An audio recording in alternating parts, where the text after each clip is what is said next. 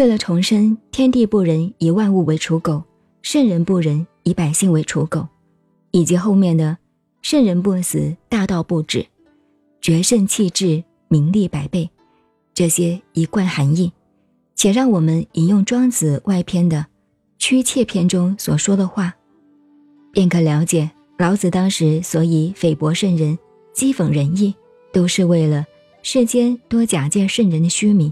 以及伪装仁义的招牌，犹如近代和现代人，任意假托自由和民主为号召，实际上是为了达成私欲的借口。醉心于独裁者如此，西式民主的真实内容又何尝不如此呢？举世滔滔，无可奈何。如庄子所说的：“由是观之，善人不得圣人之道，薄利。”直不得圣人之道不行，天下之善人少而不善人多，则圣人之利天下也少，而害天下也多。从表面看来，老子和庄子这种思想言论，好像是一种反派的哲学，尤其为狭隘观念的宗教徒，并非大宗教家或者教主，甚至。走入儒家岔路的顽固派，或者明知故犯、敢用而不肯说的是公派所深恶痛绝，认为是不经之谈。其实这正是天理良心的公平哲学，公道自在人心，只是一般说不出所以然，或者不忍心说的太透彻。说穿了，反党乏味。司马迁著《史记》。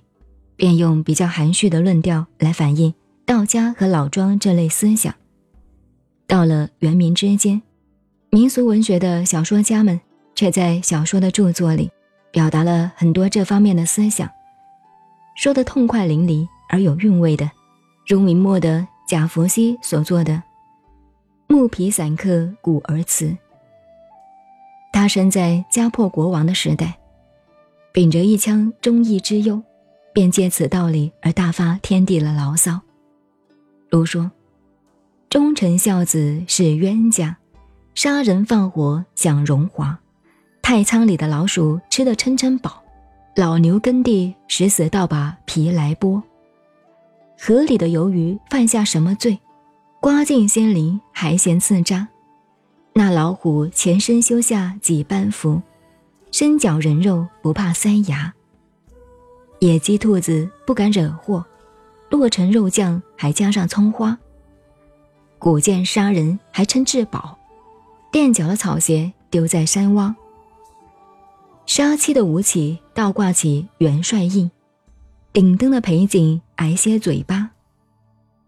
活吃人的道直得了好死，颜回短命是为的什么？